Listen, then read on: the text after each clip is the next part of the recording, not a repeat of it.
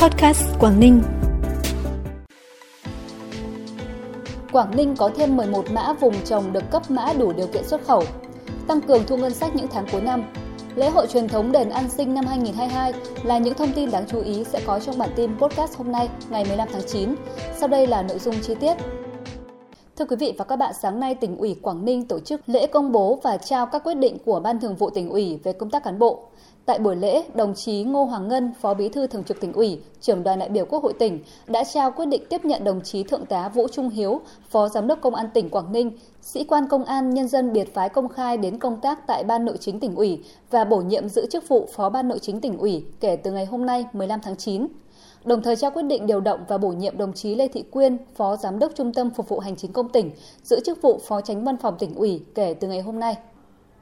Cũng trong sáng nay tham luận tại hội nghị, chuyên đề về đẩy mạnh cải cách thủ tục hành chính và hiện đại hóa phương thức chỉ đạo, điều hành phục vụ người dân, doanh nghiệp do Thủ tướng Chính phủ chủ trì, đồng chí Nguyễn Tường Văn, Chủ tịch Ủy ban Nhân dân tỉnh Quảng Ninh nhấn mạnh, trong công tác cải cách thủ tục hành chính và hiện đại hóa phương thức chỉ đạo điều hành, Quảng Ninh luôn kiên định với quan điểm lấy người dân, doanh nghiệp làm trung tâm, lấy mục tiêu tăng cường niềm tin và nâng cao sự hài lòng của người dân tổ chức làm thước đo, đem lại lợi ích chất lượng cuộc sống tốt nhất cho người dân và cộng đồng doanh nghiệp. Do đó, trong thời gian tới, Quảng Ninh sẽ tiếp tục nâng cao nhận thức, phát huy vai trò trách nhiệm của người đứng đầu và cán bộ công chức viên chức các cơ quan đơn vị địa phương về chuyển đổi số, thực hiện giải quyết thủ tục hành chính trên môi trường điện tử, đẩy nhanh tiến độ các dự án đầu tư công nghệ thông tin phục vụ cho việc giải quyết thủ tục hành chính, tăng cường tuyên truyền phổ biến, hướng dẫn các tổ chức cá nhân thực hiện giải quyết thủ tục hành chính theo hình thức trực tuyến một phần và toàn phần nhằm tiết kiệm thời gian công sức, chi phí đi lại cho người sử dụng, góp phần cải cách thủ tục hành chính, giảm phiền hà sách nhiễu,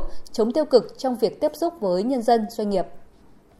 Cục Bảo vệ Thực vật Bộ Nông nghiệp và Phát triển Nông thôn vừa có văn bản thông báo Quảng Ninh có thêm 11 mã vùng trồng có đủ điều kiện xuất khẩu vào thị trường nước ngoài, trong đó có 4 vùng trồng quế và hai vùng trồng lúa tại huyện Đầm Hà,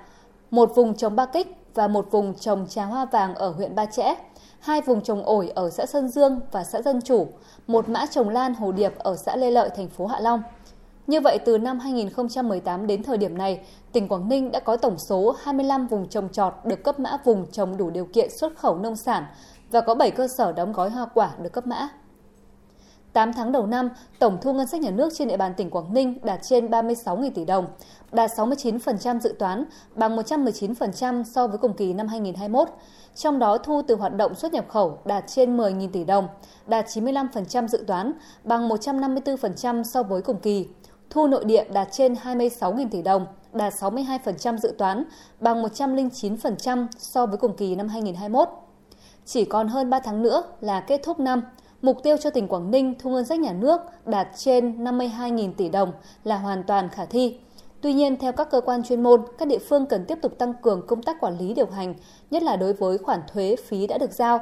Cùng với đó, các sở ngành liên quan và Ủy ban nhân dân các địa phương trong tỉnh cần phối hợp thực hiện 6 kế hoạch của Ủy ban nhân dân tỉnh về quản lý thuế liên quan đến kinh doanh nhà hàng, khách sạn, nhà nghỉ, nhà ở có phòng cho khách du lịch thuê, căn hộ du lịch, cho thuê mặt bằng kinh doanh, hoạt động vận tải, khai thác khoáng sản, xây dựng, kinh doanh xăng dầu và kinh doanh bất động sản.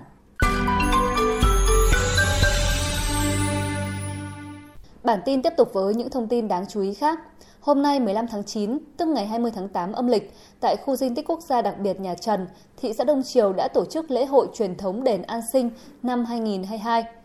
Lễ hội đền An Sinh được tổ chức vào ngày chính rỗ của anh hùng dân tộc Hưng Đạo Đại Vương Trần Quốc Tuấn. Sau 2 năm bị gián đoạn do dịch COVID-19, ngày khai hội năm nay diễn ra với quy mô lớn, rộn ràng trong tiếng chống hội và màn múa rồng lân. Phần lễ có lễ gióng trống, chiêng khai hội, lễ dân hương tưởng niệm các vua Trần và cầu nguyện quốc thái dân an, dân hương tại lăng mộ các vua Trần. Phần hội kéo dài trong 3 ngày từ ngày 15 đến ngày 17 tháng 9 với các hoạt động văn nghệ thể thao như liên hoan văn nghệ các làng, khu phố, thi đấu kéo co, đẩy gậy, trò chơi dân gian. Ngoài ra còn có các hoạt động triển lãm ảnh về Đông Triều, trưng bày cây cảnh bonsai nghệ thuật. Sáng nay, Ban Thường vụ tỉnh đoàn Quảng Ninh tổ chức hội nghị tập huấn trực tiếp và trực tuyến triển khai tài liệu giáo dục lý luận chính trị dành cho thanh niên Quảng Ninh tới các đồng chí cán bộ, đoàn viên thanh niên từ tỉnh đến cơ sở. Tại hội nghị, các đại biểu đã được quán triệt nội dung cơ bản của cuốn tài liệu giáo dục lý luận chính trị dành cho thanh niên Quảng Ninh, gồm bài 1 Chủ nghĩa Mark Lenin tư tưởng Hồ Chí Minh, nền tảng tư tưởng kim chỉ nam cho hành động cách mạng của Đảng Cộng sản Việt Nam. Bài 2, Đảng Cộng sản Việt Nam, người tổ chức lãnh đạo mọi thắng lợi của cách mạng Việt Nam và khái lược lịch sử Đảng bộ tỉnh Quảng Ninh từ đại hội đến đại hội. Bài 3, Hệ thống chính trị ở Việt Nam hiện nay. Bài 4, Đoàn Thanh niên Cộng sản Hồ Chí Minh. Bài 5, Nhận diện đánh giá tác động của mạng xã hội đối với lối sống của thanh thiếu niên hiện nay.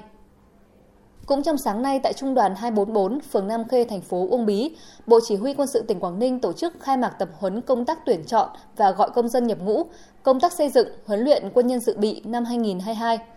Trong thời gian 2 ngày, các học viên được tập huấn các nội dung về quy trình cơ bản trong công tác tuyển chọn gọi công dân nhập ngũ theo luật nghĩa vụ quân sự năm 2015, rút kinh nghiệm và thống nhất một số nội dung trong triển khai thực hiện quy định, tiêu chuẩn chính trị, tuyển chọn công dân và phục vụ trong quân đội nhân dân Việt Nam, quy định về việc khám sức khỏe thực hiện nghĩa vụ quân sự,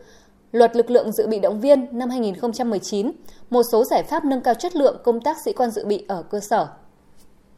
Mới đây trong khi làm nhiệm vụ tuần tra kiểm soát giao thông trên quốc lộ 18, đoạn qua phường Hà Khẩu, thành phố Hạ Long, đội cảnh sát giao thông số 2 công an tỉnh Quảng Ninh phát hiện xe tải biển kiểm soát 99C 16755 có biểu hiện nghi vấn.